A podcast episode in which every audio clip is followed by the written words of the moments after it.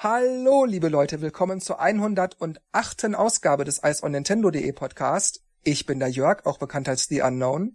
Und bevor ich jetzt meine Kollegen begrüße, weise ich kurz darauf hin, dass es für diese Podcast-Ausgabe wieder auch eine Videoversion gibt, bei der ihr sehen könnt, worüber wir sprechen, wenn wir drüber sprechen.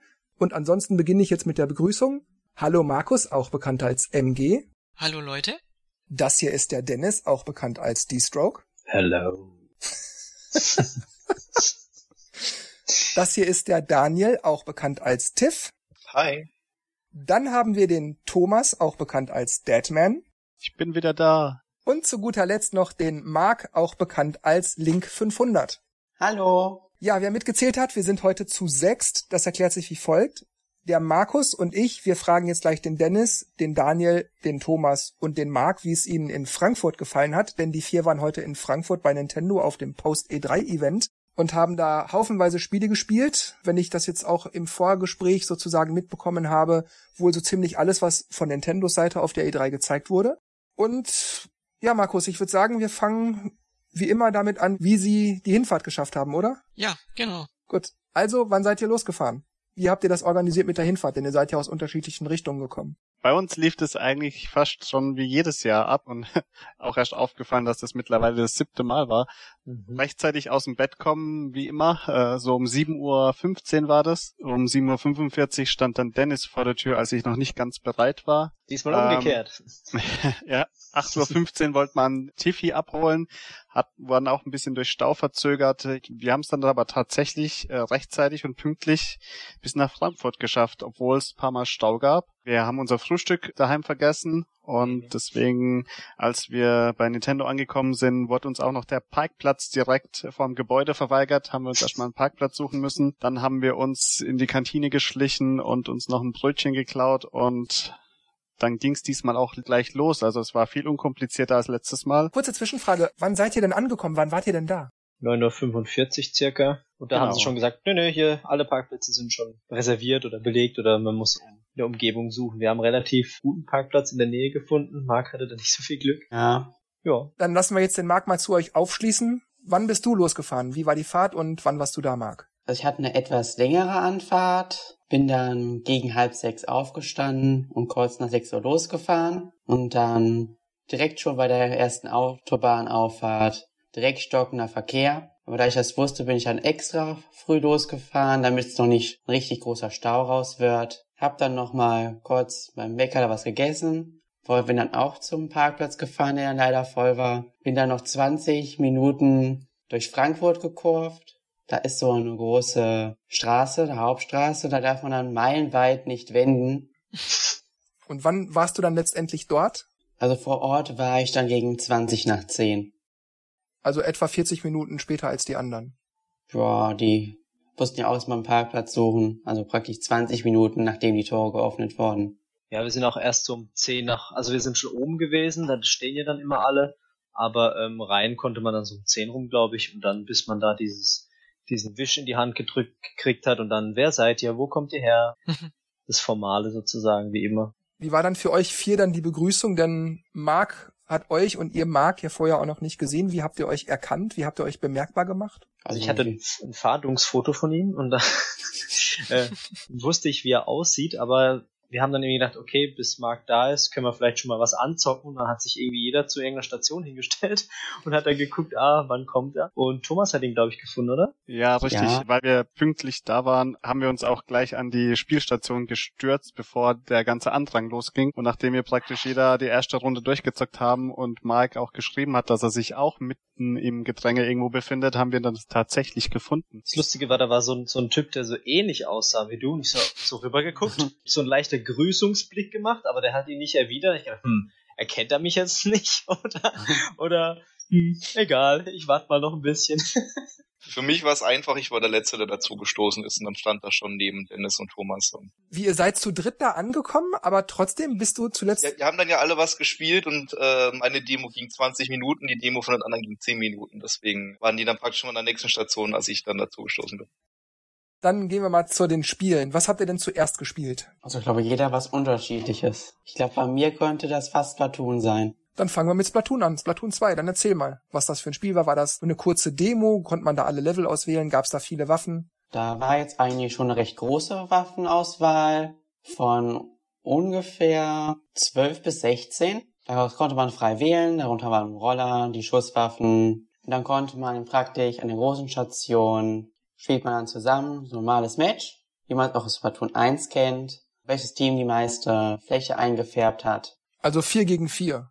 Genau, mhm. wie man es schon aus der Testfire-Demo kennt. Da hat sich jetzt nichts groß geändert, waren ein paar neue Maps spielbar, die haben mir eigentlich auch gut gefallen. Das heißt, im Großen und Ganzen war das die Testfire-Demo mit etwas extra Content. Genau. Gab es denn sonst noch irgendwelche Spielmodi, die in der Testfire-Demo oder vielleicht auch in Splatoon 1 noch nicht spielbar waren?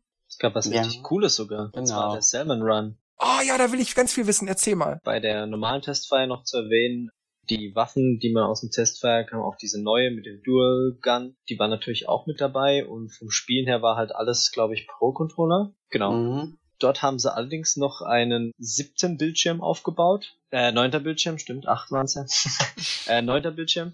Und zwar war der, der Spectator Mode, in dem man am Anfang die Matches festlegen konnte, beziehungsweise die Teams, die zusammengehören. Also man hat gesagt, okay, Spieler 1 ist im Team A und Spieler 2, 3 in Team B und so. Und man hat die ganze Karte gesehen, wenn die Spieler gespielt haben. Man konnte jeden Einzelnen quasi anklicken und gucken, was der so macht. Also wie bei Mario Kart 8, wenn man darauf wartet, dass man mitfahren darf, aber den anderen noch zuguckt. Ja, genau so ungefähr. Ja. Mhm. Und irgendwie haben wir noch erfahren, dass es zwei Spectator geben kann. Ja, aber wie und wieso, weshalb, warum das genau noch interessant sein wird, wüsste man jetzt nicht. Das heißt, mehr als zwei Externe, die zuschauen, die das Match beobachten, kann es pro laufendes Match nicht geben. Das war der lokale Modus. Ach so, beim Lokalen klingt sich noch ein Neunter ein und ein Zehnter, verstehe. Und genau. online ist das noch nicht bekannt. Richtig. Nein. Ja, Salmon Run.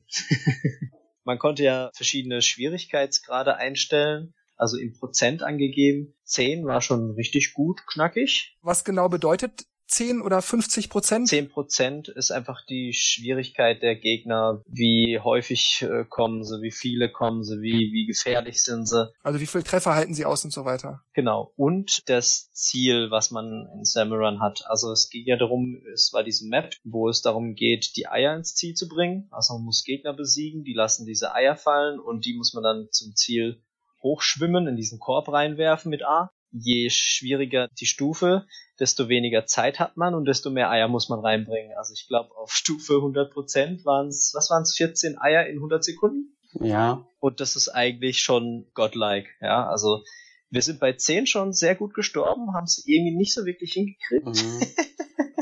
Sorry, zum Vergleich bei 10% waren es vier Eier und die Zeit ist immer gleich. Das war aber auch schon ziemlich happig. Man hat diese kleinen Fischgegner, die einen so ein bisschen anhüpfen, okay, die kann man noch gut in Schach halten, aber wenn diese richtigen Tanks kommen, also diese, da gab es einen in so einer, sah irgendwie aus wie so ein Mülleimer, so ein Müllcontainer, die sprühen dann halt ziemlich viel Farbe, da muss man auch erst rausfinden, wie man die besiegen kann. Also der hat dann immer so eine Klappe oben aufgemacht und dann konnte man zum Beispiel eine Granate reinwerfen, hat's den zerlegt. Oder es gab halt so einen Fisch, der immer von unten irgendwie geschnappt hat oder einer, der an seinem Kopf so, so eine riesige Luftballon aufgeblasen hat und den dann nach vorne geworfen und hat dann so ein Signal geleuchtet und in dem Umkreis ist dann diese Granate sozusagen explodiert und man musste dann diesen Kopf sozusagen, bevor er ihn abwirft, mit der eigenen Farbe füllen und dann killen. Und an den Außenbereichen der Map sind auch noch solche Sprühdinger. Also man wusste gar nicht, wo man überhaupt hin soll, äh, weil überall Gegnerfarbe kam. Also es ist schon anspruchsvoll.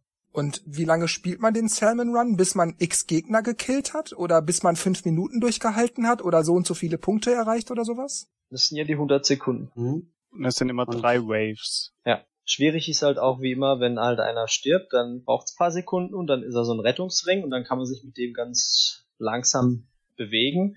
Ja, wenn dann halt einem die Partner wegsterben, dann ist es halt schwierig, die Meute in Schach zu halten, aber umso aufregender, wenn man dann es doch schafft. Ich habe mich einmal als Grenadier betätigt und immer Granaten nach vorne geworfen, immer abgetaucht, weil die mhm. Waffen muss man auffüllen. Wie immer Farbe auffüllen, Granaten geworfen und man hat auch so eine Special-Waffe, die komisch ist. Also ist wie so ein, so ein, da vibriert das ganze Joypad und man steht halt da, fast unbeweglich und sprüht so einen Riesenstrahl an Farbe ab. Das mag vielleicht gut gegen große Gegner sein, aber irgendwie fand ich das ein bisschen, man war so sehr eingeschränkt in der Bewegung und es ist schwierig, wenn viele Gegner kommen. Was mich noch interessieren wird, fühlt sich Splatoon 2 wie ein Nachfolger an oder eher wie ein Port von Splatoon 1? Mal ausgenommen von diesem neuen Modus.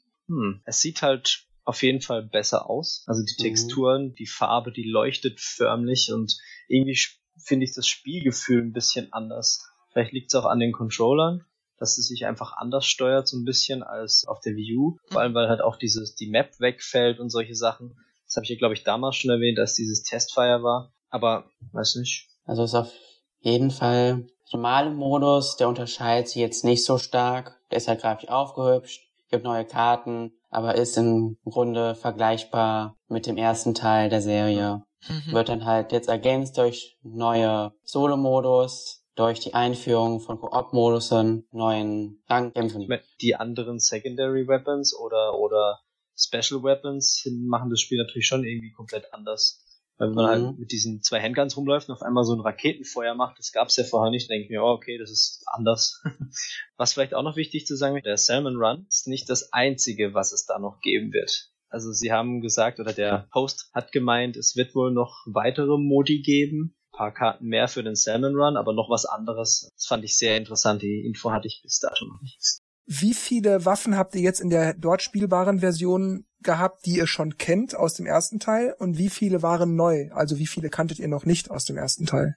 Ich würde jetzt sagen, circa 60 bis 70 Prozent der Waffen waren aus dem ersten Teil bekannt, beziehungsweise sehr ähnlich. Ja. Und Spezialwaffen, die sind halt dann alle neu. Alle neu, also Kraken und so weiter gibt's nicht mehr, oder wie? Nee, ich habe keine Spezialwaffe gesehen, die ich schon kannte aus dem ersten Teil. Oh, okay. Wie ist das mit Sekundärwaffen? Bomben schmeißen oder irgendwas? Die gibt's die weiterhin. Ja, ich habe auch mit Granaten geworfen und allem. Das scheint gleich zu sein, oder das meiste. Ja, was habt ihr denn dann als nächstes gespielt? Womit machen wir jetzt mal weiter? Also ich hatte vor Splatoon eben nochmal die Rabbits gespielt als allererstes. Deswegen kam ich da ja auch erst ein bisschen später dazu. Da gab es eine, eben nur eine Demo-Version von, die auf 20 Minuten begrenzt war und auf drei Kämpfe. Und das Ganze lief praktisch so ab, dass man direkt dem Kampf gestartet hat, einen relativ einfachen, danach erstmal ein bisschen durch die Gegend laufen konnte. Es war ein bisschen linear vom Laufen her, also es war sehr schön, man hat viel entdecken können, also so im Hintergrund war viel animiert und Sachen. Die Grafik sah sehr schön aus. Man hat auch immer wieder so Punkte gehabt, wo man lesen konnte, was zwei Rabbits im Hintergrund sagen oder sehen, was sie gerade machen. Das war dann natürlich so mal dieser, dieser Slapstick-Humor, der drin war. Äh, was ein bisschen schade war, sie konnten ja nicht sagen, ob das jetzt der Anfang vom Spiel ist oder eine selbst extra dafür zugeschnittene Demo. Ich glaube, vermute, es ist eine Demo und deswegen sind da dann auch ein paar Sachen nicht so drin gewesen. Die Umgebung ähm, hat quasi mit dir gesprochen. Also das erste, was einem auffällt, wenn man dann von diesem kurzen Minikampf am Anfang, da, da kann man halt ein, zwei Mal auf einen Gegner schießen und kriegt kurz die Deckung gezeigt. Das war es dann eigentlich auch schon dann ist man da echt wild und das erste, was man eigentlich machen will beim Rumlaufen, ist springen, weil man spielt ja Mario und man versucht mal mit A zu springen und es passiert nichts. Dann versucht man die anderen Buttons und es passiert nichts und ja, es gibt halt tatsächlich keine Sprungtaste in dem Spiel, auch nicht, wenn man in der normalen Welt rumrennt. Das habe ich so ein bisschen vermisst. Das heißt, man sagt dem Charakter, laufe von Feld A nach Feld B rüber. In dem Taktikmodus ist es so wie bei Fire Emblem praktisch, man äh, wählt einen Charakter aus mit den Schluttertasten, da ist die Steuerung fast identisch und man sagt ihm dann dann mit Cursor, wo er hingehen soll und bestätigt mit A. Und anschließend kann man schießen oder man kann vorher schießen und sich dann erst bewegen. Es geht beides. Also die Steuerung ist sehr ähnlich zu dem, was, was die Fire Emblem Teile auf dem 3DS machen. Und auf einer normalen Welt ist so, dass man wie normal Mario in der Welt praktisch steuert. Also mit einem Analogstick läuft man durch die Gegend und die anderen beiden Hasen rennen einen hinterher. Wow, und das praktisch, ja, wirkt eigentlich genauso wie Mario Odyssey auch gewirkt hat oder ähm, wie, halt auch ein normales 3D Mario wirkt. Man kann halt praktisch überall hinlaufen, sich komplett frei bewegen, nur springen geht halt leider nicht. Nachdem man dann halt so ein bisschen sich die Gegend anschauen konnte, kommt man auch direkt zum zweiten Kampf. Der ist dann ein bisschen anspruchsvoller. Da lernt man dann auch, dass man eben in die Gegner reinsliden kann, so wie man das in der Demo auf der E3 auch schon gesehen hat. Und das macht praktisch dann auch nochmal Schaden. Und da lernt man dann auch so Röhren kennen, mit denen man dann andere Wege gehen kann. Das sind so wie die Super Mario Röhren, die hat man auch schon in der Demo gesehen. Das hat dann auch nochmal ein bisschen mehr Spaß gemacht, weil eben dann so ein bisschen der taktische Tiefgang angefangen hat. Und dann hat nochmal ein größerer Erkundungsteil angefangen, in dem man dann auch ein bisschen Rätsel lösen konnte. Also es gab ein leichtes Schalterrätsel und es gab so einen Labyrinth, wo die Wände auf einmal hochgefahren sind und man dann eben die Münzen suchen mussten.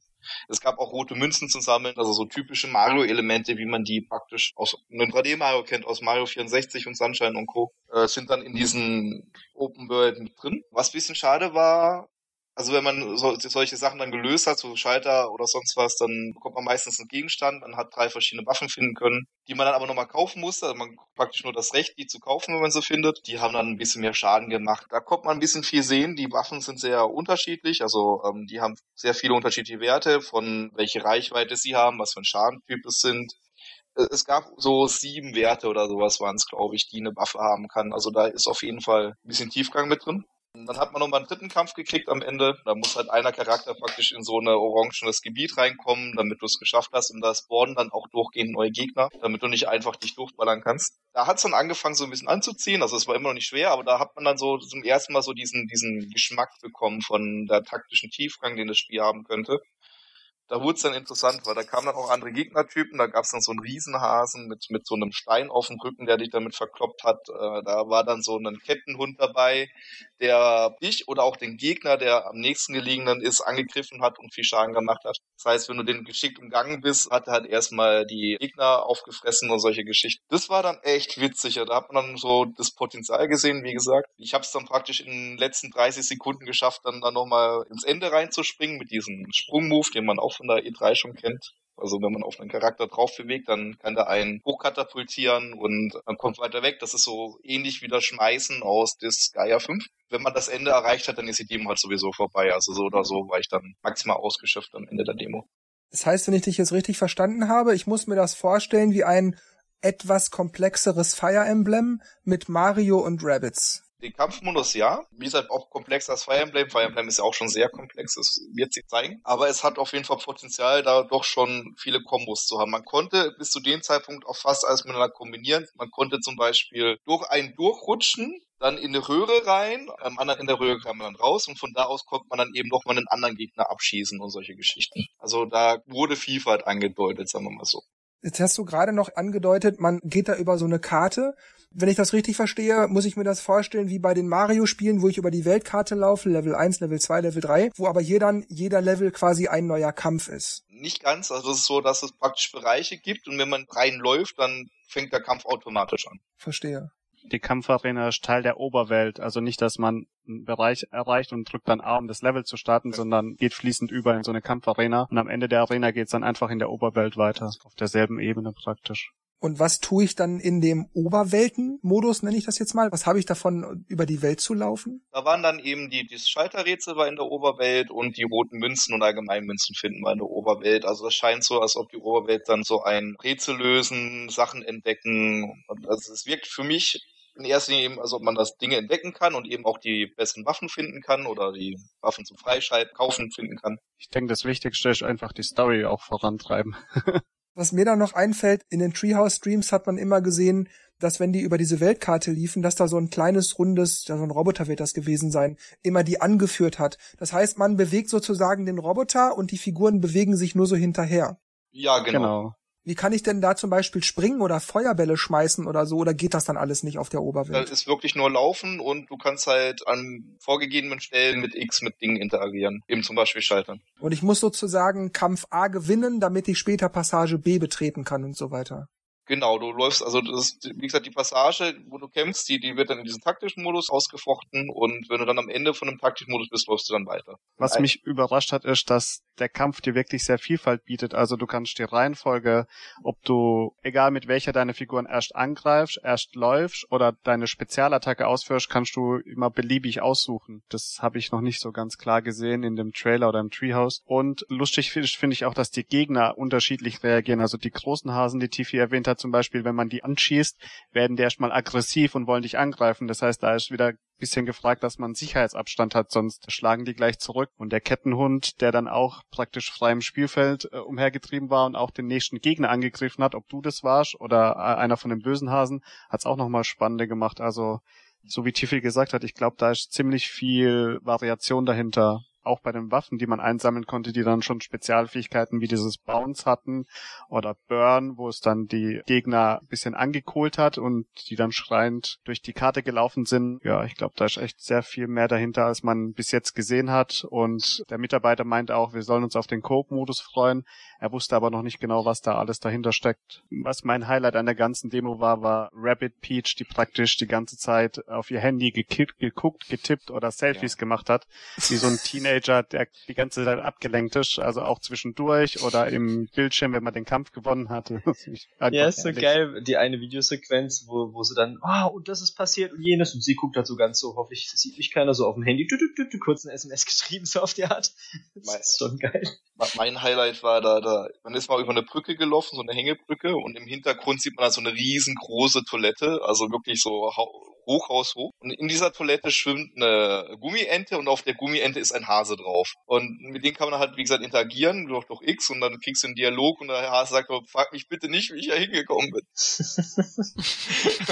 was habt ihr, was habt ihr denn dann als nächstes gespielt? Womit ging's weiter nach Mario und Rabbits? Fire Emblem Warriors. Ja, das war praktisch auch wieder eine, man hat eine Mission spielen können und die war auf 15 Minuten limitiert oder eben man hat äh, den letzten Gegner, den letzten äh, Bossgegner dann besiegt gehabt. An sich war es sehr ähnlich zu dem, was man aus Hyrule Warriors kennt. Es war ein bisschen besser poliert, meiner Meinung nach. Also es hat alles so ein bisschen flüssiger und runder gewirkt. Also man hat auch gemerkt, ich glaube, es waren 60 FPS und ich meine, Hyrule Warriors hatte ja schon mit den 30 Problemen. Also es hat alles super ausgesehen. Die Steuerung war ähnlich eben, man hat eben Spezialattacken gehabt und konnte ausweichen mit einer Rolle, verschiedene Schläge und so weiter und so fort. Aber die ganzen Besonderheiten, die sie angekündigt haben, wie eine Taktikkarte, wo man die Leute durch die Gegend schicken konnte und so, das hat leider alles gefehlt. Was drin war, man nicht so konnte, war die Möglichkeit, sich mit einem zu verbinden. Also man konnte mit einem anderen Partner praktisch, wie, wie man das aus der Taktika ja auch kommt, praktisch äh, zusammen verschmelzen. Konnte mit einer extra Taste den dann auch nochmal zuschlagen, beziehungsweise eben wer gerade der Hauptcharakter ist, austauschen und man konnte durch die verschiedenen Charaktere, die spielbar waren, durchwechseln, die aktiv waren. Das ging in Hyrule Voice ja auch nicht. Also wenn ich das richtig verstehe, ein Dynasty Warriors Spiel im Fire Emblem Skin, genauso wie es bei Hyrule Warriors gemacht wurde, nur mit Zelda Skin, aber es ist noch mal ein bisschen ein bisschen definierter, ein bisschen optimierter, aber ansonsten nicht viel anders. Genau. Okay, was habt ihr dann als nächstes gespielt? Jo, das nächste, was wir gespielt haben, war dieses sogenannte Flip Wars. Ach, dieses Project Mikururu. Ja, genau so irgendwie. es ist ein Spiel, wo man von eins bis vier Spieler spielen kann, unter anderem auch mit Computern oder auch gemischt. Es gibt verschiedene Spielmodi. Einmal ging es darum, eine bestimmte Fläche, so viele Kacheln wie möglich seine Farbe zu haben. Anderer Spielmodi war, so viel wie möglich Kills zu haben in einer bestimmten Zeit. Und der dritte Spielmodus war, jeder hat fünf Leben und gucken, wer als letztes übrig ist. Ziemlich Smash Bros. ähnlich. Und es gab verschiedene Maps, die teilweise auch verschiedene Eigenschaften haben. Ähm, zum Beispiel gibt's normale Maps, dann gibt's Wassermaps, wo ab und zu mal eine Welle vorbeikommt. Das haben wir aber leider nicht gesehen.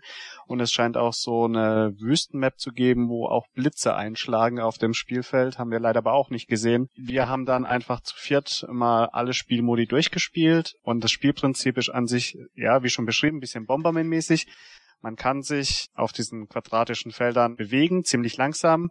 Es gibt nur eine Taste, die man betätigen äh, kann, nämlich springen. Und wenn man springt, macht man praktisch wie Mario so eine Stampfattacke und im Radius um dich herum verfärben sich bestimmte Quadrate in deine Farbe. Steht ein Gegner in dieser Reichweite, wo die Teile sich flippen, dann fliegt er aus dem Bildschirm raus und fängt wieder neu auf seiner Startposition an. Und wie bei Splatoon, in seiner eigenen Farbe kann man sich schneller bewegen und auf der Karte liegen noch Items, zum Beispiel schneller bewegen, größerer Bereich der Flips oder andere Struktur der Flips, ob die jetzt senkrecht und waagerecht von dir weggehen oder diagonal. Ein Gag dabei ist noch, dass man praktisch, wenn man auf einem Quadrat steht und springt, dass man in der Luft noch eine Richtung ändern kann. Also man kann ins nächst höhere, tiefere, rechts oder links gelegene Quadrat springen und dadurch entwickelt sich so ein bisschen die Strategie, den anderen im richtigen Zeitpunkt zu erwischen. Also wer wann wen erwischt und die richtigen Felder umdreht. Ich muss sagen, so als Multiplayer-Spiel hat es ziemlich viel Spaß gemacht. Ist halt so ein typisches Chaos-Spiel, auch mit den Items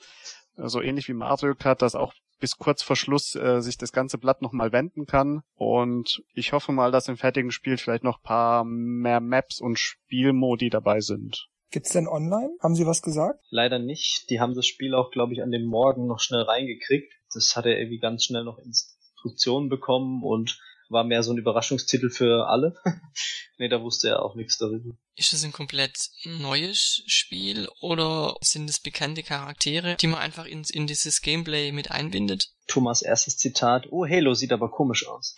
ähm, so, die sehen so ein bisschen wie äh, Metroid Prime Federation Force aus. Also es ist irgendwelche, irgendwelche Raumfahrer oder irgendwelche Roboter, keine Ahnung. Nee, aber so ein richtiges Thema hat's nicht. Es sieht halt, wie gesagt, sehr bunt aus, dadurch, dass halt jeder seine eigene Farbe hat. Es ist auch sehr chaotisch und sie bewegen sich auch so wie bei Bomberman gefühlt. Also die Figuren an sich sehen wirklich aus wie der Master Chief von Halo, aus seinen ja. bunten Farben praktisch so ein Weltraumanzug mit Helm und Visier. Und ich glaube, es ist ein ganz neues Spiel. Also ich wüsste auch nicht, dass es da einen Vorgänger gegeben hätte oder irgendwelche bekannte Figuren. Was habt ihr denn für einen Eindruck von dem Spiel? Ist das mehr so ein kleiner Download-Titel für einen Zehner oder schon so ein richtiger Vollpreistitel, der massig Umfang bietet? Definitiv Download-Titel weiß nicht, ob ein Zehner nicht sogar auch zu viel ist. Für den Umfang in der Demo hätte ich fünf Euro gesagt. Wenn es dann noch ein paar mehr Sachen gibt, kann das schon zehn Euro sein. Aber es ist wirklich eher so ein reiner Multiplayer-Spaßtitel für eine Party. Und der wird dann ab und zu mal ausgepackt. Aber ansonsten, wenn da jetzt nicht überraschenderweise ein riesiger Story-Modus oder Online und Koop oder sonst was kommt, von der Demo war es einfach ein reiner, kurzfristiger, kurzweiliger Multiplayer-Titel. Wie ging es denn dann weiter? Was kam nach Flip Wars? Nach Flip Wars haben wir Pokémon Tekken gespielt und das ist im Grunde ein Port der Wii U-Version, aber es gibt dann halt ein paar neue Charaktere. Und sonst ist da wirklich nichts anderes, wirklich nur Wii U-Port, Punkt. Das ist im Grunde ein Wii U-Port, zumindest von das, was wir sehen und hören konnten. Na gut, also bei Pokémon Tekken gab's da nicht viel zu sehen. Was kam als nächstes? Arms war auch noch da. Zwei Stationen. Ja, gut, es ist draußen, da gab's eine Direct, kann sich jeder kaufen, das lassen wir mal aus. Oder gibt's da irgendwas Besonderes, was man wissen muss? Nintendo hat sich extra zu dem Titel, glaube ich, zwei prominente Gäste eingeladen oder sagen wir mal semi-prominent, ich kannte die vorher noch nicht. Und zwar waren auf einmal auf der Bühne eine aufstrebende Boxerin, die gerade sämtliche Titel in Deutschland und Europa abräumt und Goldmedaillen gewinnt. Und die war natürlich total begeistert von Arms. Ja, klar. Ähm, ja, die durften dann auch ihren Text dazugeben, der ein bisschen einstudiert äh, Der Realismus, ja, der Realismus. Sie durfte das auch mit Boxen vergleichen und wie sich das so ähnelt und was man aus dem Boxen mitgenommen hat. Also die hm. verschiedenen Schläge, das Ausweichen, am Gegner sehen, was er als nächstes vorhat. Und man durfte auch gegen sie antreten. Also sie war auch öfters an dem Stand, hat aber auch viele andere Spiele ausprobiert und es, man wurde dazu praktisch angeheitert, sich mit ihr zu unterhalten oder gern mal gegen sie anzutreten in, äh, in Arms. Ich hoffe nicht im richtigen Boxen. die sah dann doch so aus mit zwei Titeln in verschiedenen Gewichtsklassen, als würde sich das für einen nicht lohnen. Also die haut sich in deine Cornflakes, ja? ja. Aber die war echt gut getarnt. Also hätte ich am Anfang nicht gedacht, als die, als man die öfters mal gesehen hat und das dann auf einmal Prominenz da ist. Aber Sie sieht nicht aus wie eine Boxerin, so wirklich. Nee. Aber wir erinnern uns an Stefan Raab und seiner gebrochenen Nase. Ne? Was habt ihr dann als nächstes gespielt? Sonic Forces haben wir als nächstes gespielt. Es gab drei Level zur Auswahl aus dem Hauptmenü heraus. Ein normales Sonic 3D Level. Äh, wenn man schon mal Sonic 3D gesehen hat, sah es für mich praktisch genauso aus wie früher. Es gab ein Bosskampf, der war eher so aufgebaut wie Sonic 2D, wo man auch gegen den typischen Endgegner Eggman in seinem komischen Robotermaschine kämpft. Und es gab noch einen dritten Modus, der war auch wie Sonic 3D, aber da konnte man mit einer Avatar-Figur spielen, die irgendwelche Spezialeigenschaften hat. Wobei mit Avatar meine ich jetzt nicht mies, sondern ich glaube auch aus dem Sonic-Universum. Also ich habe sie leider nicht erkannt. Wenn ich es richtig verstanden habe, wird man die auch selber zusammenstellen können. Also dann kann man aus verschiedenen Bauteilen dann seinen eigenen Wunsch Avatar zusammenbauen. Was gibt's an sich zu den Leveln zu sagen? Ich bin leider kein großer Sonic-Fan. Es sah echt gut aus. Es hatte auch sehr viel Geschwindigkeit in sich, wenn es mal lief. Also wie man es vielleicht schon mal gesehen hat, es ist sehr schnell, ähm, wie Sonic sich durch die Level bewegt. Viele Sachen passieren automatisiert. Man kann ab und zu mal springen, die Richtung beeinflussen oder Gegner angreifen was bei mir den Spielspaß immer trübt, ist, ich habe es bei Sonic nicht so drauf und wenn es dann sehr viele Unterbrechungen gibt, die diesen Spielfluss stören, macht es mir nicht viel Spaß. Aber ich habe so das Gefühl, dass es das typische Sonic-Feeling und Gameplay bietet und für Fans doch interessant sein dürfte. Ich habe auch noch nicht viel mit Sonic gemacht, das ging bei mir immer ein bisschen an mir vorbei, weil ich Nintendo-Kind war. Ich fand's ganz witzig, äh, also das Geschwindigkeitsgefühl war cool, solange man eben am Laufen war. Man hat auch einen Boost gehabt als Sonic, mit dem man dann noch mal ein bisschen schneller war und so weiter als nicht so begabter Sonic-Spieler bin ich halt auch oft irgendwo gegengerannt und das hat dann halt den Fluss rausgenommen. Ich denke, daran wird es dann scheitern oder eben funktionieren, weil wenn man den Fluss hinbekommt und da eben am Stück das so ein Level durchbauen kann ohne es vor dreimal gespielt zu haben, einfach durch Skill, dann macht das echt Spaß und wenn man halt die ganze Zeit irgendwo hängen bleibt, dann nicht. Ist das denn wie bei den moderneren Sonic-Spielen in der letzten Zeit oft gewesen, dass man eigentlich mehr naja, dabei zuguckt, wie Sonic durch die Gegend flitzt, an Bumpern abprallt, dann den nächsten Bumper, dann den nächsten Bumper, zang, zang, zang, zang, zang, und dann ab und zu drückt man den Sprungknopf oder hat man da wirklich hundertprozentig immer die Kontrolle über alles, wie damals zum Beispiel bei dem ersten Mega Drive-Spiel? Es war ein bisschen aufgeteilt, also zwischendurch mal was automatisiertes, aber es gab auch genug Passagen, wo man einiges selber tun musste. Gibt's bei Sonic irgendwas zum Einsammeln, irgendwas zum Finden, irgendwelche Items oder laufe ich da einfach nur so schnell wie möglich durch die Level? Was ist da das Ziel oder was war das Ziel in der Demo? Es gab die Ringe, die man halt kennt und die konnte man einsammeln. Das sind ja dann auch deine Leben und das Ziel war ans Ende zu kommen, wie beim Jump'n'Run halt. Okay, was habt ihr dann als nächstes gespielt? Wir haben ganz viel Mario gespielt. Mario Odyssey. Ja. Und das war auch eines der letzten Spiele, dass wir äh, auch Filmmaterial mit nach Hause bringen durften. Es gab noch ein paar andere Titel, die es aber leider nicht vor die Kamera geschafft haben, beziehungsweise die nicht durften. Die waren schüchtern. Das heißt, ihr durftet weder Filme noch Fotos machen, aber ihr dürft darüber berichten, wie es euch gefallen hat. Ja. Genau. Genau. Richtig. Ja, dann bleiben wir erstmal noch bei Mario Odyssey. Dann frage ich mal, wie Markus das wahrscheinlich schon impliziert hat, wie hat's euch denn gefallen? Wie muss man sich das vorstellen? Wie war's? Wenn man es mit zwei Wörtern sagen müsste, sehr gut. Ja, Sehr gut. Kann, kann ich mich auch noch anschließen. Es ist- sind genau die Levels, wie sie im Spiel sein werden, war alles machbar, was im fertigen Spiel auch drin ist. Komplett frei begehbar. Es war halt nur das Zeitlimit mit 10 Minuten. Muss ich mir das dann so vorstellen wie bei Mario 64 oder Sunshine und Co., dass ich in einer Welt oder in einem Level dann auch sozusagen viele Sterne zu finden habe? Oder ist jeder Level immer nur für sich eine Aufgabe und fertig? Schön wär's. Ähm, 30 bis tatsächlich- 50 Monde. heute äh, gehört, dass ungefähr 30 bis 50 plus Monde, also nicht Sterne, man sammelt jetzt Monde pro Level sich versteckt halten, Mhm. um, die man finden kann. Level sind auch ziemlich groß, da wird man schon sehr lange beschäftigt sein, alle einzelnen Monde zu finden. Aber nicht jeder Mond ist eine Aufgabe. Also wie bei Mario 64, wo es heißt, klettere den Berg hoch, besiege den Cooper. Du Mhm. bekommst die Eigentlich Aufgaben nicht so schon. direkt. Du bist an sich schon, aber du bekommst, also du springst ja nicht in dieses Level rein und bekommst dann eine Aufgabe, musst die lösen und bist dann wieder aus dem Level draußen und das ist alles ein Spielfluss. Und du siehst halt irgendwo, ach, da ist ein Mond. Oder du machst irgendwas und bekommst da doch einen Mond. Verstehe. Es gibt Oder eine triffst- Hauptaufgabe. Also es leuchtet dann so ein Beacon, also so, so ein Leuchtstrahl in den Himmel. Da ist wahrscheinlich das nächste Problem oder das sollte man sich mal angucken und das treibt so die Story voran. Aber an sich findet man immer so kleinere Sachen in den Leveln, die halt dann so, es gibt ja auch unterschiedliche Monde. Die grünen sind so mehr die Hauptmonde und diese bronzenen oder was Hast ist du die das? Bronzenen in der Wüste gefunden? Ich dachte, das ist einfach nur, ob das Wüste oder New? City ist. Das- Bin mir nicht sicher, Ich ne? glaube, es ging um verschiedene Level. Ich meine, das Ja. war die Levelfarbe. Also ich habe keinen silbernen in der Wüste gefunden, ich habe keinen grünen in New Donk City gefunden. Die Kann Sache ich ist so, wie. Jörg gefragt hat, und zwar bei Mario 64 hatte man ja einen von acht Sternen zur Auswahl, wenn man ins Level geht. mit Hm. einer bestimmten Mission. Und hier ist tatsächlich so, es gibt einzelne Missionen in den Levels, wie Tiffy gesagt hat, die findet man einfach unterwegs. Dann gibt es ab und zu Charaktere, die sagen dir was oder die möchten was von dir. Und andere Monde sind einfach nur schlicht in der Kiste oder irgendwo sonst versteckt. Und sonst gibt's auch noch paar kleine, knackige Rätsel zu lösen, wie, oh, ich habe hier einen Samen gefunden, vielleicht muss ich den irgendwo verbuddeln und dann wächst was. Also es gibt wirklich so drei Kategorien einfach auffindbar, eine kleine Aufgabe ohne Story oder so ein, so ein kleiner Nebenquest praktisch. Und so wie Dennis gesagt hat, kann sein, dass es pro Level eine riesige Aufgabe gibt. Aber als ich die gelöst hatte in der Wüste, ging es dann auch einfach weiter zum Erkunden. Dann haben sich paar neue Wege aufgetan, aber alles fließend in einem, so wie Tiffy gesagt hat. Muss ich mir das dann so vorstellen, wenn in einem Level zum Beispiel 50 Monde versteckt sind, ich habe aber erst 40 gefunden, kann ich dann den Level vorher schon verlassen und muss dann später nur noch 10 finden? Oder muss ich dann die Aufgabe wieder komplett bei null Monden anfangen? Die Demo war halt so aufgeteilt, dass man im Hauptmenü war und man konnte entweder Welt 1 oder Welt 2 wählen. Also entweder Wüste oder Chicago. Dann ist man schon automatisch drin gewesen. Das Wie das heißt- dann im finalen Spiel ist. Das heißt, ihr wisst auch nicht, wie die, wie der Weltenwechsel vonstatten geht.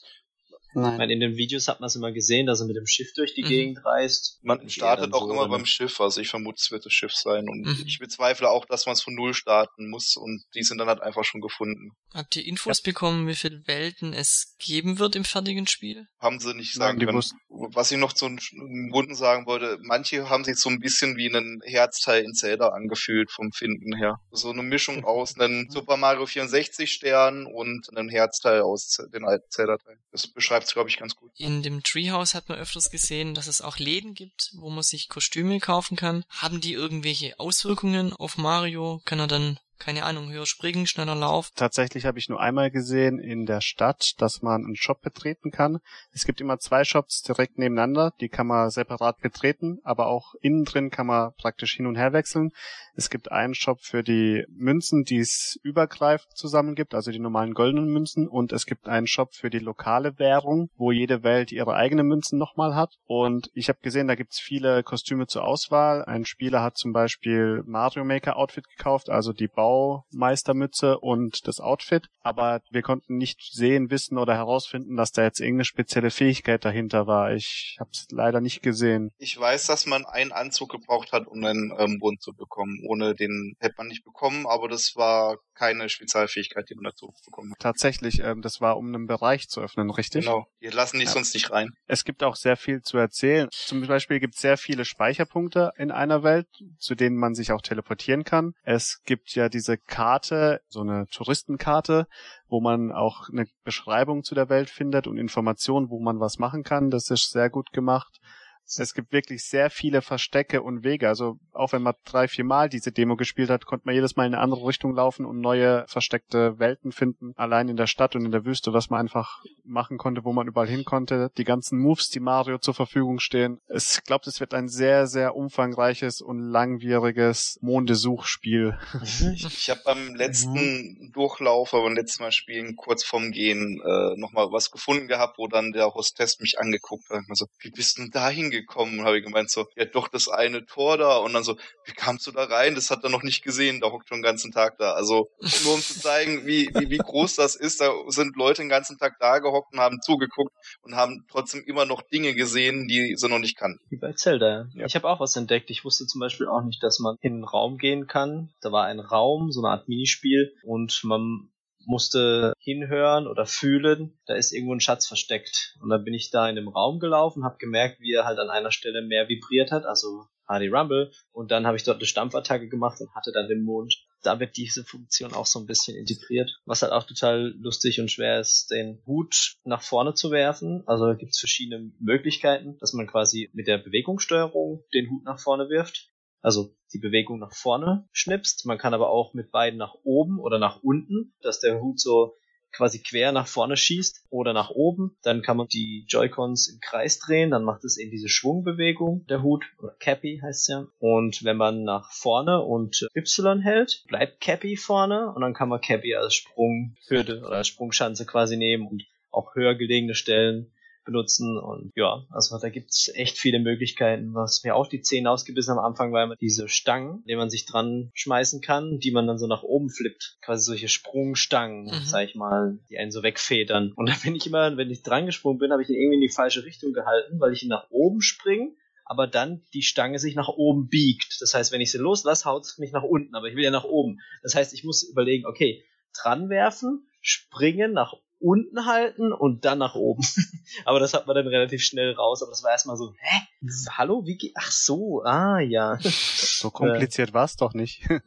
Ja, am Anfang war das so komisch, weil ich immer nach oben gesprungen bin, aber das dann nach unten geflippt hat. Also man muss ja umgekehrt machen. Was ich gut fand, ist, die Bewegungssteuerung macht Spaß, aber man kann die ganzen Aktionen auch mit der Taste ausführen. Wie Dennis gesagt hat, mit der Y-Taste konnte man auch die Mütze schmeißen und durch verschiedene Bewegungen am Joystick auch die verschiedenen Moves machen. Also man kann sich, glaube ich, auch hier selber entscheiden. Man konnte Cappy auch so einen Drill geben, was cool war. Also man hat ihn nicht nur nach gerade ausgeschnitten, sondern den Joy-Con, wenn man einen Kopf geschmissen hat, hat man auch noch so einen schönen Drill geben. Stimmt, man konnte auch nach vorne und wenn es vorne war, nach rechts oder nach links. Also man konnte quasi so eine 90-Grad-Kurve schmeißen. Und man, man konnte es nur in eine Richtung machen, wenn man einfach nochmal schmeißt, wenn es schon vorne ist. Das hat, die Richtung hat sich bei mir nicht geändert. Was ich aber ein bisschen schwierig fand, war, wenn man nach vorne wirklich zielen muss, um was zu treffen. Also man gewöhnt sich, denke ich, ziemlich schnell daran, aber gerade bei beweglichen Sachen muss man auch finde ich schon teilweise ganz gut zielen können, dass es klappt. Habt ihr denn irgendwelche neuen Moves kennengelernt, außer dass man jetzt Cappy schmeißen kann und damit in Gegner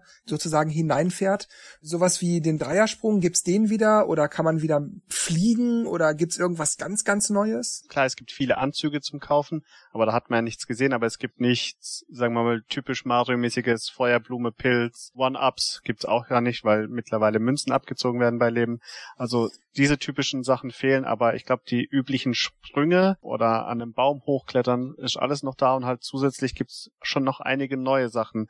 Also zum Beispiel auch so eine Pirouette, wie man sich drehen kann und wenn man dann springt, dass man praktisch so einen Drehsprung nach oben macht, wie bei New Super Mario Bros. mit diesem Helikopterhelm, so ähnlich. Und die ganzen Mützen-Moves, ja, da sind schon einige dabei. Man konnte rollen. Also man kann äh, sich praktisch zusammenknieren und dann vor sich herrollen, dann ist man ein bisschen schneller, als wenn man läuft. Bisschen cool. eine Mischung zwischen Donkey Kong und Metroid, oder? Ja, so die Richtung nur ein bisschen, ja. Aber ich, ich glaube auch, dass es Spezialfähigkeiten geben wird oder Sachen, die man lernen kann. Weil ich bin ein paar Mal an der Stelle gekommen, wo mir Cappy gesagt hat, ich kann hier noch nicht hin, da fehlt mir noch was für. Oder auch diese Eiskristalle, die größeren in der Wüste. Die sahen so aus, dass man sie kaputt machen könnte. Die kleinen kann man auch kaputt machen. Gab es bei euch Momente, wo ihr mal kaputt gegangen seid und ihr hattet keine Münzen mehr? Was passiert dann? Ich habe mir Mühe gegeben, man aber hatte, nein.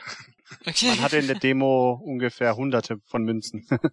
okay. Man musste sie aber auch ausgeben, wenn man zum Beispiel bestimmte Sachen machen wollte, die auch Münzen gekostet haben. Mhm. Zum Beispiel dieser Hund in der Wüste, den man reiten kann, der hat äh, Taxigeld verlangt. Den hab ich gar nicht gefunden. Wie war die Steuerung von dem Tier? Weil das sah im Treehouse sehr unberechenbar aus. Er hat sehr träge gelenkt und also ist gewollt, aber wie war das für euch? Man konnte bremsen, dann hat er, ja, konnte man scharfe Kurven sozusagen auf der Stelle machen. Man konnte dann hinzeigen, wo man als nächstes hinrennt. Und dann ist er wieder losgerast. Also ich bin auch in den Abgrund gerannt. Es ist wirklich absichtlich so schwer zu lenken, aber diese Art von Steuerung kommt mir ziemlich bekannt vor. Also das gab es auch vorher schon mal irgendwo. Man gewöhnt sich da auch. Ich, ich glaube, das soll einfach auch nicht so einfach sein. Ich bin mir nicht sicher, ob das ein altes Mario-Spiel war oder was anderes, aber so diese Art von, es rennt zu schnell und man muss wirklich aufpassen, wie man lenkt und eventuell bremsen. Das irgendwie kam mir das bekannt vor. Ich weiß Zelda, nicht. Zelda, die Seehunde, äh, die Wüstenhunde. Ja, vielleicht, die war nicht so schlimm. Oh ja, oder bei Rayman Rayman Raving Rabbits gab es auch so, so ein Minispiel mit so, was waren das? Schweine. Die waren auch so unberechenbar. Das meiste, was mich an Mario heute überrascht hat, das ist mir irgendwie so eingefallen. Für mich kommt es sehr ähnlich zu Zelda Breath of the Wild vor. Mhm als hätten die Entwickler einen riesigen Spielplatz genommen und einfach letzten fünf Jahre mit Leben gefüllt, mit einfach hunderten von verschiedenen Kleinigkeiten und Aufgaben. Für mich da auch teilweise Sachen, die nicht wirklich zusammenhängen, sondern als wären die einfach nebeneinander platziert, um möglichst viel reinzupacken. Mag gut oder schlecht sein, für mich wirkt es einfach so dieses, hier habt ihr einen Spielplatz, lasst eurer Fantasie freien Laufen, macht alles rein, was euch einfällt oder was ihr lustig findet und man kann echt an jeder Ecke in allen Welten was finden und sehr viel auf einmal, wie bei Zelda Breath of the Wild. Ja, der Entdeckerdrang ist auf jeden Fall stark vorhanden. Was halt auch noch ganz cool war, ist, dass man dieses surreale Chicago, nach einer Weile hat man das irgendwie so ein bisschen vergessen. Es wirkt zwar trotzdem noch komisch, Mario in der realen Welt, aber wenn man da eine Weile drin rumgelaufen ist, dann macht es irgendwie nichts mehr aus. Man springt halt rum, macht so und redet mit Leuten, als wäre es normal. Ich fand auch, ich war ja auch skeptisch, ob das äh, packt, nachdem man aber die, mit der Steuerung sich sofort irgendwie das mit Mario assoziiert, weil das ist halt eine, wirklich eine gute Steuerung, wie man es von Mario kennt, kommt man rein und ist dann ziemlich schnell in der Welt drin und dann fühlt es sich auch an wie eine Mario-Welt. Was ich auch sehr cool fand, ist, dass sie eben dieses, es ist ja nicht Chicago, aber irgendwie schon. Wenn dann New ja. York. Hätte ich auch gesagt. Echt? Ja. ja wenn es New Donk City heißt. Ja. Ja, macht Sinn. Ein bisschen. ja, ich wollte jetzt gerade diesen Musikstil anbringen, weil dort halt so diese ganzen Jazzmusiker sind, die man suchen muss. Und es hat für mich so dieses typische Chicago-Flair, auch so wie Pauline angezogen ist. Es sieht so wie die alte, wie das alte Chicago Mafia-mäßig aus. Deswegen bin ich eher auf das, auf Chicago gekommen. Aber ja, New York passt ja eigentlich. Dann würde ich sagen, wir machen mal weiter mit dem ersten Spiel, das also dann nicht mehr gefilmt oder fotografiert werden durfte. Es könnte das letzte Switch-Spiel gewesen sein, und zwar FIFA 18. Es gab zwei Stationen zum Ausprobieren. Einmal am Fernseher mit dem Pro-Controller, was praktisch das gleiche FIFA-Spielerlebnis bietet wie schon auf anderen Konsolen mit allen Buttons, die man dazu benötigt.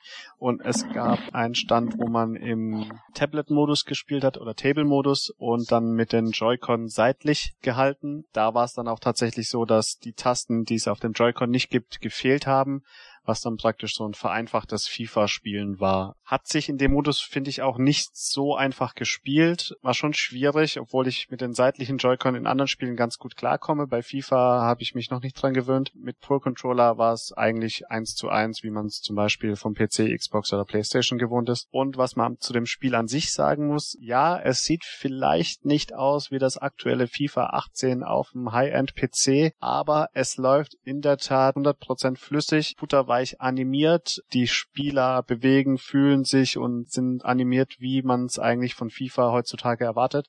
Und es spielt sich echt wunderschön. Also egal, ob EA mit der Engine ein paar Abstriche machen muss, was den Story-Modus angeht, aber ich glaube, der Rest wird wirklich so vorhanden sein, wie man sich erhofft und erwartet. Sehr positiv überrascht und da freue ich mich auch schon, ähm, praktisch ein FIFA unterwegs zu haben und auch spontan mit anderen Leuten spielen zu können. Jetzt habe ich die schwere Entscheidung, ob ich es mir für die Switch oder für eine andere Konsole kaufe. für die Switch natürlich, damit EA weitere Spiele bringt. Was mich jetzt aber interessiert, sind denn die Spieler, die Fans im Stadion und so weiter realistisch dargestellt und realistisch animiert oder ist es wieder diese wie Wii U Grafik, die wir gewohnt sind bei den FIFA Spielen? Es hat schon deutlichen Sprung gemacht. Also es ist auch wirklich realistisch animiert. Die Spieler vor allem zwar, wie gesagt, nicht wie die anderen Hightech-Geräte mhm. heutzutage, aber auf einem sehr, sehr guten Level und sogar die Fans sind 3D-Modelle, also nicht einfach nur irgendwelche Sprites im Hintergrund. Also ja, es mag nicht jeder einzelne Grashalm in dem Spiel drin sein, aber es sieht wirklich sehr, sehr gut aus. Kann man sich eigentlich nicht beschweren dafür, dass Switch eine portable Konsole ist. Man sieht dann aber doch schon einen deutlichen Unterschied jetzt zum Beispiel zur PS4-Version. Bisschen matter und würde auch sagen etwas schlechter aufgelöst. Wisst ihr was darüber, ob es Online-Modus geben wird oder lokal spielbar oder ob man auch mit acht Leuten im selben Team spielen kann oder oder oder gibt's da irgendwelche Infos? Soll es alles geben wie in den normalen FIFA-Versionen auch? Mhm.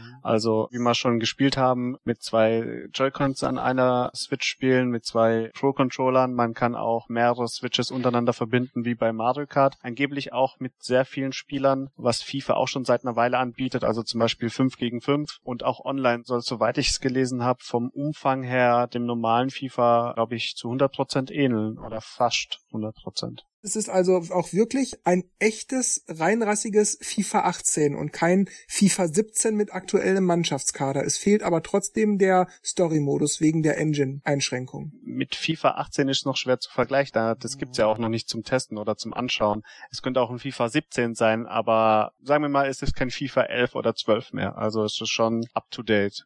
Ja gut, dann würde ich sagen, machen wir mit Yoshi weiter. Das letzte Switch-Spiel. Muss ich mir das zum Beispiel vorstellen wie Yoshi's Woolly World oder wie Kirby's Epic Yarn oder ist das was ganz anderes? Es ist mehr so, sagen wir jetzt mal, ein 2D-Paper Mario. Man kann zwar auch ein bisschen die Kamera drehen, dass es ein bisschen 3D aussieht, aber man läuft jetzt ja eigentlich nur von links nach rechts, kann mal etwas nach hinten laufen, wenn es hochkommt. Gibt's verschiedene, wie das Secrets. Wurde auch gezeigt, wenn sich das Ganze am Ende dreht, dann sieht man nochmal die Welt von der anderen Seite. Also es ist sehr ähnlich wie in einem Multiworld mit dem Gimmick, dass man halt viel im Hintergrund abschießen kann jetzt. Also im Hintergrund sieht man immer irgendwelche Pappkartons, wie eine Kuh oder ein Haus oder sonst was. Und dann kann man eben von einem Haus das Fenster aufschießen mit einem Ei. Und mit dem zweiten Gimmick, man läuft halt nochmal zurück das Level andersrum. Aber wie gesagt, das ist identisch ziemlich mit dem, was man beim Treehouse gesehen hat.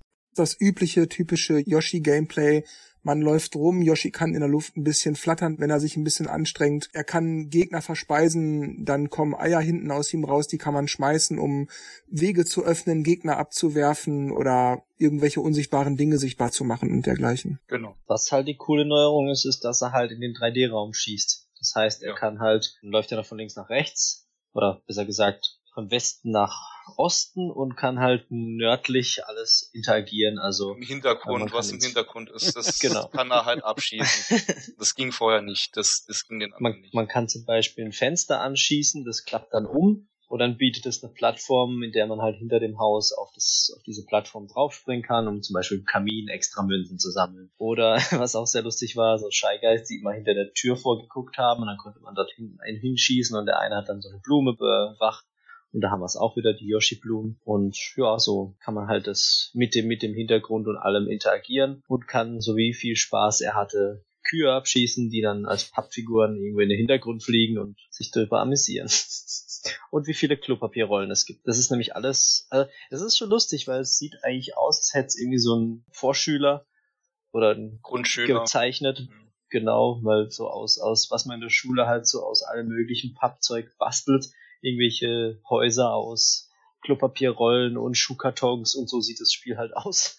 Und Sachen drauf gemalt, äh, Shy Guys irgendwie hingemalt. Und das ist schon niedlich und witzig irgendwie. Das Zielsystem ist auch ziemlich cool, weil man schießt nicht einfach auf eine Ebene dahinter, man kann auch in den Vordergrund schießen. Man Ja. kann praktisch völlig frei in der Gegend zielen und man kann auch Gegenstände auch sehr weit hinten im Hintergrund treffen. Also es sind nicht nur zwei Ebenen, sondern es sind wirklich, ja, ich würde sagen, vier oder fünf oder noch mehr Ebenen, wo sich Gegenstände befinden, wo man Sachen abschießen kann, wo sich Shy Guys befinden. Das fand ich schon überraschend. Und es gibt auch was ich für Yoshi ein bisschen ungewöhnlich finde, ist mehr Interaktion. Also in dem Level ist ja auch, wie man im Treehouse schon gesehen hat, diese Bahn hat ihre Kreise gedreht durch das Level und dann konnte man auch zum Beispiel Weichen stellen, dass sie andersrum gefahren ist und dann konnte man eine Blume einsammeln, die auf der Bahn ist.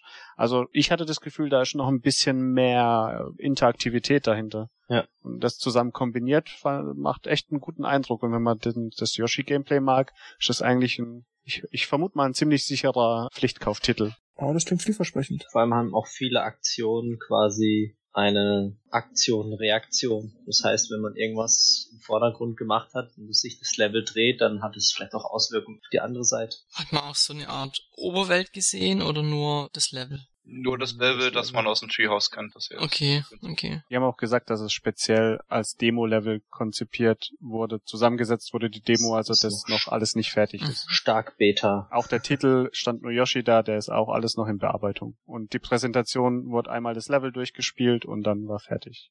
Kommen wir mal zum 3DS bzw. New 2DS XL.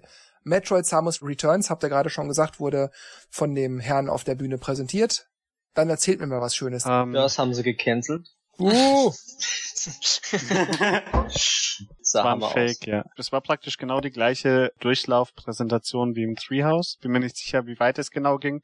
Also er hat auch das erste Metroid besiegt. Für mich als noch Kenner des äh, alten Gameboy-Titels und auch mehr von 2D Metroid, mir hat's auch ziemlich sehr gut gefallen. Es wurde auch sehr darauf hingewiesen, die alten Moves, die vorher schon da waren und jetzt die neuen Moves, die aus den neuen Metroid kombiniert wurden, wie an der Wand springen und abhüpfen oder an der Kante hängen bleiben und das freie Zielen in alle Richtungen und die Action sieht auch wie immer Metroid-mäßig sehr gut aus. Den neuen Move, mit dem man praktisch Gegner, die sich einem nähern, abwehren und dann sofort unter Beschuss nehmen kann mit Extraschaden, hat man ja auch schon gesehen. Was auch wirklich stark darauf hingewiesen wurde, war dieses Jahr auf dem Gameboy damals war das Spieler schon sehr, sehr, sehr schwer, weil es keine Karte gab, keine Hinweise, wo man schon war oder hin musste und man sich praktisch alles selber merken oder erkunden musste. Und jetzt hat man ja auch eine Karte. Auf der Karte kann man wie bei Zelda sich einige Marker setzen, um zum Beispiel zu Bereichen wieder zurückzukehren. Man hat ja diesen Scanner, mit dem man auch die Karte teilweise aufdecken kann, um zu schauen, was sich da noch so versteckt. Und glaubt, der Port ist wirklich gut gelungen. Fragt sich nur noch, ob es auch wie beim Original was ausmacht, wie schnell man das Spiel durchspielt. Was ich auch cool fand, äh, was halt cool aussah, wenn man mit Samus in Ballform den Weg nach oben geht. Manchmal verwandelt sie sich ja wieder zurück und dann hat sie so zwischen den Mauern gekniet.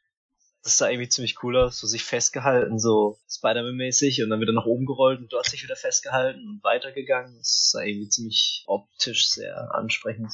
Die Welten sehen auch ziemlich gut aus. Dreidimensional, also im Hintergrund äh, sieht sehr tief aus. Ich kann mir vorstellen, dass es auf dem 3DS wirklich sehr gut aussieht. wie Ich bin froh, dass sie das wieder im bewegt. 3DS, dass sie wieder im 3D-Modus gemacht haben, weil letzter Zeit sind sie ja so, hö, nö. gut, also ich verstehe das richtig. Metroid Samus Returns macht einen sehr guten Eindruck eurer Meinung nach. Auf jeden Fall. Das Mhm. muss in meine Sammlung. Ja, dann habe ich das richtig verstanden. Danach kamen wieder Spiele, die ihr selbst spielen durftet, aber trotzdem nach wie vor nicht filmen oder fotografieren. Genau. Gut, lasst uns mal zum nächsten 3DS bzw. 2DS-Spiel kommen. Was habt ihr da gemacht nach Metroid Samus Returns? Pikmin. Hey Pikmin? Also Pikmin, ich, ich fand's toll. Also ein bisschen simpler und einfacher, aber man muss da trotzdem ein bisschen denken und jetzt auch nicht total niveauslos. Was man sich ein bisschen ungewohnt war, war, dass der obere Bildschirm die obere Hälfte vom Level gezeigt hat und man dann halt auch von äh, nach oben gucken muss. Also man spielt auf den unteren Bildschirm mit dem Stylus und schießt dann praktisch mit dem Stylus auch die Pikmin, äh, je nachdem, wo man gerade hingetippt hat mit dem Stylus, äh, schießt man die hin. Von daher ist es exakt gleich wie in, wie in einem äh, 3D-Pikmin, nur eben, dass man halt nur in 2D und eben die obere Hälfte ist nochmal die obere Hälfte, also der obere Bildschirm ist die obere Hälfte von der Karte und da kann man halt auch noch Sachen entdecken und muss halt Sachen abschießen. Und Ja, Man sieht halt ab und zu, wie die Pikmin auf so Blüten entlang geflogen kommen auf dem oberen Bildschirm. Die habe ich dann immer als voll spät gesehen, weil das, weil man meistens mal Mhm. nach unten hinguckt und denkt, ach, da oben fliegen sie ja und dann musste man sie abschießen, damit sie auch zu deinem Bunch gehören. Und die Anzeige war halt auch oben mit den, mit dem, wie hieß das Ding? Irgendwelchen Saft, den man halt für sein Raumschiff braucht. Das sammelt man ja dann auch wieder. Ich dachte erst, es sah aus wie diese Blütensäfte, wo die Pikmin dann verstärkt werden, mit den Blüten dann drauf. Ja, was ich allerdings komisch fand, war so, dass die Pikmin einfach da sind. Also man Ja. zieht die nicht irgendwie aus dem Boden raus, die wachsen nicht, sondern die laufen halt irgendwo rum und hocken irgendwo im Gebüsch und dann pfeift man halt und dann sind sie halt da. man trifft auch regelmäßig auf Nester, die so ähnlich funktionieren wie diese Eierboxen in Yoshi. Also da sind praktisch bis zur Anzahl Genau. von zehn Pikmin oder fünf Pikmin sind da immer wieder Pikmin drin und wenn man dann einen davon verliert, dann geht da halt wieder einer rein, aber nur auf maximal fünf. Also, oder man hat So mehr. kann man es auch vergleichen. Wie lang ist man Also- an so einem Level beschäftigt? Waren die eher kurz oder? Nö, die fand sie recht Lang. lang. Also ich, das Okay. erste Level war ich schon so Mhm. sieben Minuten dran oder so. Ich glaube, ich war insgesamt 15 Minuten Ja. für zwei. Ja, Ja, das kommt gut hin. ich habe, glaube ich, drei Level gespielt. Ja, sie waren jetzt nicht super lang, aber auch nicht super kurz. Ich weiß nicht, was man davon jetzt halten soll, aber ich glaube, man musste immer drei Teile finden. Da gibt's auch mehrere Wege. Also man musste sich mal links oder rechts entscheiden und Sachen halt entdecken oder öffnen. Ich bin zum Beispiel an einer Stelle gewesen, an dem man irgendwie 14 oder 15 Pikmin gebraucht hat und bei mir sind aber welche draufgegangen, weil dann, dann hat man ja auch dieses typische Prinzip, dass man halt sie irgendwo dran wirft und dass sie dann was tun. Und da sieht man auch so eine Anzeige mit so weißen Punkten, wie viel Pigment man wirklich braucht. Und ähm, die haben dann irgendwie den Stein nach unten gedrückt oder irgendwelche andere Sachen gemacht. Aber ja, das Prinzip war ein bisschen, sagen wir mal, durch das Side-Scrolling ein bisschen einfacher, sich in der Welt zurechtzufinden, weil man hat halt nur eine Richtung. Beim normalen 3D-Pikmin muss man halt schon ein bisschen zielen und hat ein bisschen mehr zu tun, wenn dann die Action abgeht, weil es halt doch mehr Echtzeit wirkt. Und hier ist es halt so, ja, ist auch Echtzeit, aber irgendwie anders. Ein bisschen einfacher. Man hat auch keinen Tagesrhythmus, das heißt, der Zeitdruck, den man aus äh, den 3D-Teilen kennt, ist nicht so da und äh, das Multitasking hatte ich auch nicht gesehen. Ich, also vielleicht kommt da noch mal ein zweiter oder dritter Charakter, aber man spielt nur einen und entsprechend ist es deutlich entspannter und stressfreier als 3D. Gibt's Gründe, ein Level mehrmals zu spielen? Also, weil wenn ihr jetzt sagt, im Prinzip ist ja 2D, man läuft von links nach rechts, habe ich dann, wenn ich am Ende vom Level bin, meine Aufgabe erfüllt oder gibt's da noch mehr zu entdecken? Ich glaube, es gab Collectibles. Genau das, was ich meinte. Also es gibt diese drei Dinger, die man finden muss. Und ich habe auch nicht immer alle gefunden. Dann hat man das Level zwar geschafft. Am Ende trifft man sein Raumschiff und dann saugt man dann alles ein, was man gesammelt hat. Aber da gibt's halt dann, wie gesagt, Sachen, die einem noch fehlen. Und somit musst du das Level halt nochmal neu machen. Ja, und ich bin an einem Schatz nicht rangekommen, weil ich habe zuerst praktisch so eine Box runtergeschmissen und danach festgestellt, ich hätte die da oben noch gebraucht, um in so eine Art Höhle reinzukommen, wo man dann wahrscheinlich noch einen Schatz gefunden hätte. Mal vielleicht eine naive Frage, nachdem ihr schon so viel gesagt habt, aber muss ich mir das so vorstellen wie ein traditionelles Pikmin, nur in der 2D-Seitenansicht in einer Art Jump-and-Run-Version? Es ist kein Jump'n'Run, also man kann nicht springen, man kann schweben mit einem Jetpack, aber man kann nicht wirklich springen. Also es ist wirklich wie eben eine 2D-Version vom Dreier. Das heißt, wenn ich jetzt von links nach rechts laufe, dann ist da irgendeine Wand und damit die eingerissen wird, schmeiße ich da Pikmin drauf und die kloppen das dann weg. Genau. Genau. Oder man findet Brückenbauteile, die Pikmin einsammeln müssen, damit man die Wand hochkommt. Gibt's dann auch wieder Dinge wie, was ich, Batterien oder Äpfel oder irgendwas, wo ich dann zehn Pikmin brauche, die mir das wegtragen, damit ich vorankomme, um mein Raumschiff später wieder flott zu machen? Oder müssen die dann auch, wenn der Tag zur Nacht wird, wieder zurück in diese Zwiebel, damit die nicht von irgendwelchen Monstern gefressen werden? Nein, Nee, es, es gibt solche, das waren so regenbogenartige Früchte, so aus wie eine Nuss oder wie eine Pflaume. Und das war irgendwie etwas Größeres. Wenn man, sobald man da drauf, also das berührt hat, wurde es dann aufgesaugt von dem Pigment. Oder beziehungsweise, nee, ich glaube, das wurde sogar in so einem Teleporter. Da ging dann oben so ein Ring auf und dann wurde es nach oben gesaugt und dann war es weg. also man muss nicht mit dem Pigment das zum Schiff zurückbringen, sondern das wird halt wegteleportiert. Also diese Transportwege, dass sie dann länger unterwegs sind, habe ich nicht gesehen, Ja. die gab's nicht. Fällt weg.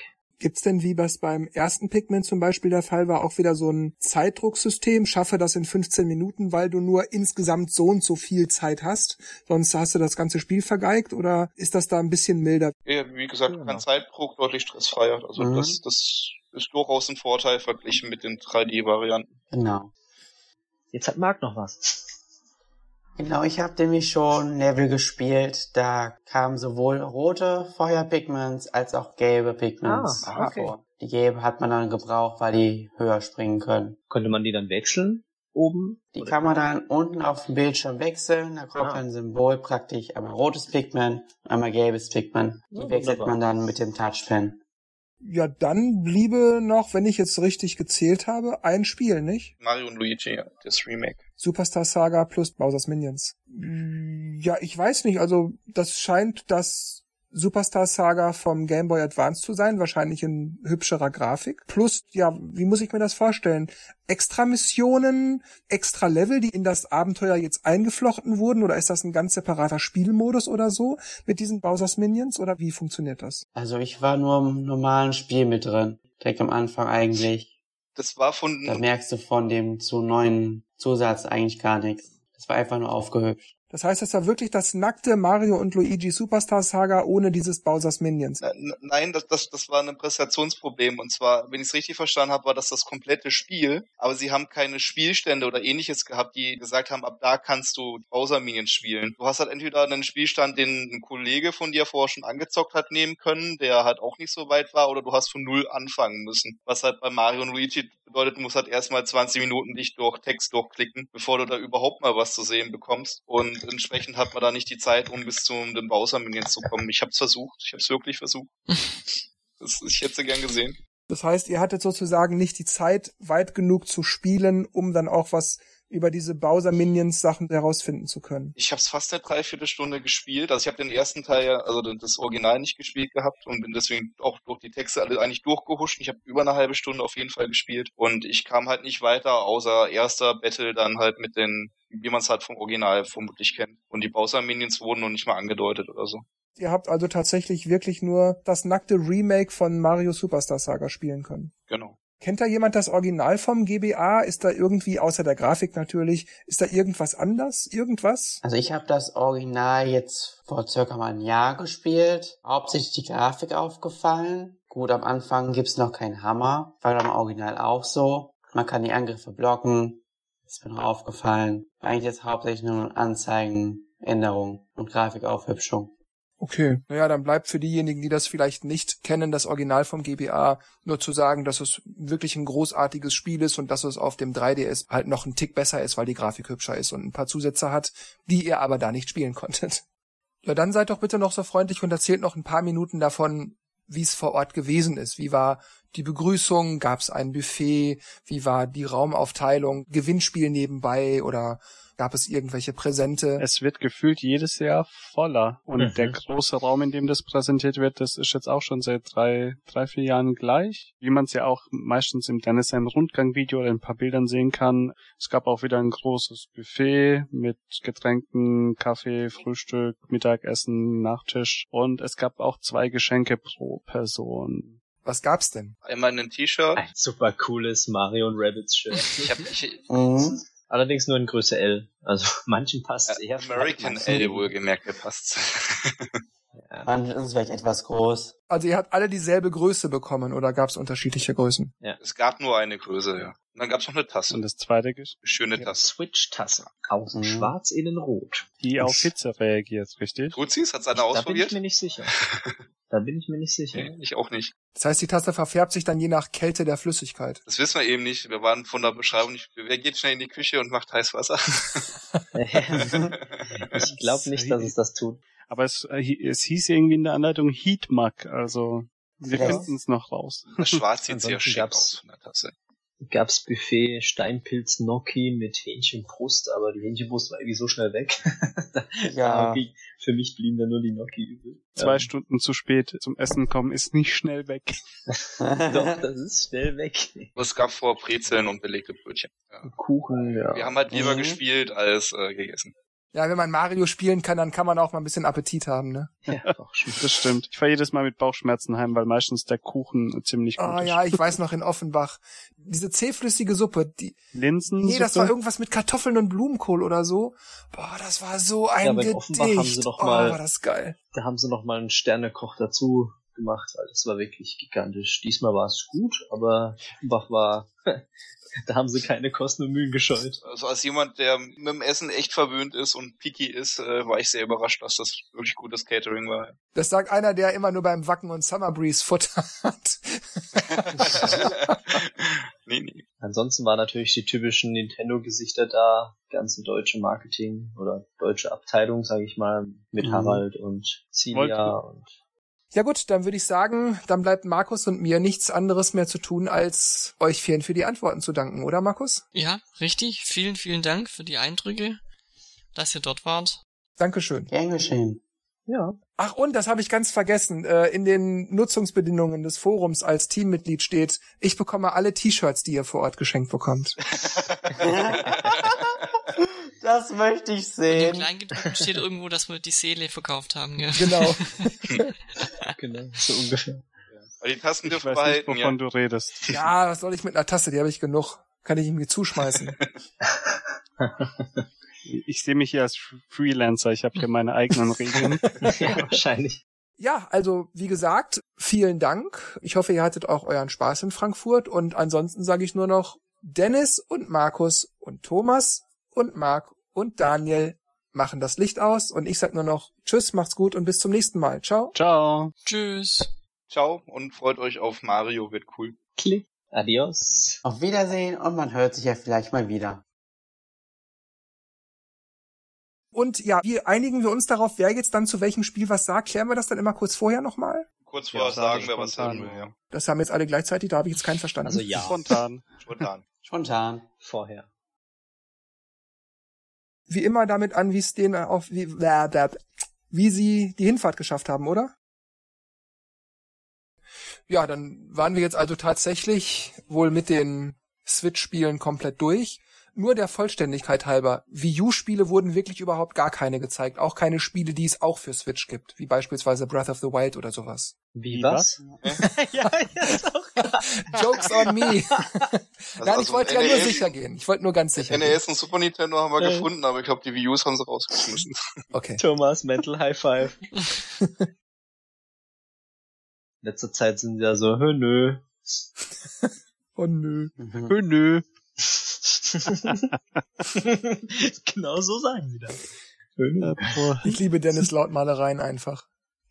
Könnte mal so einen Journalismuskurs geben.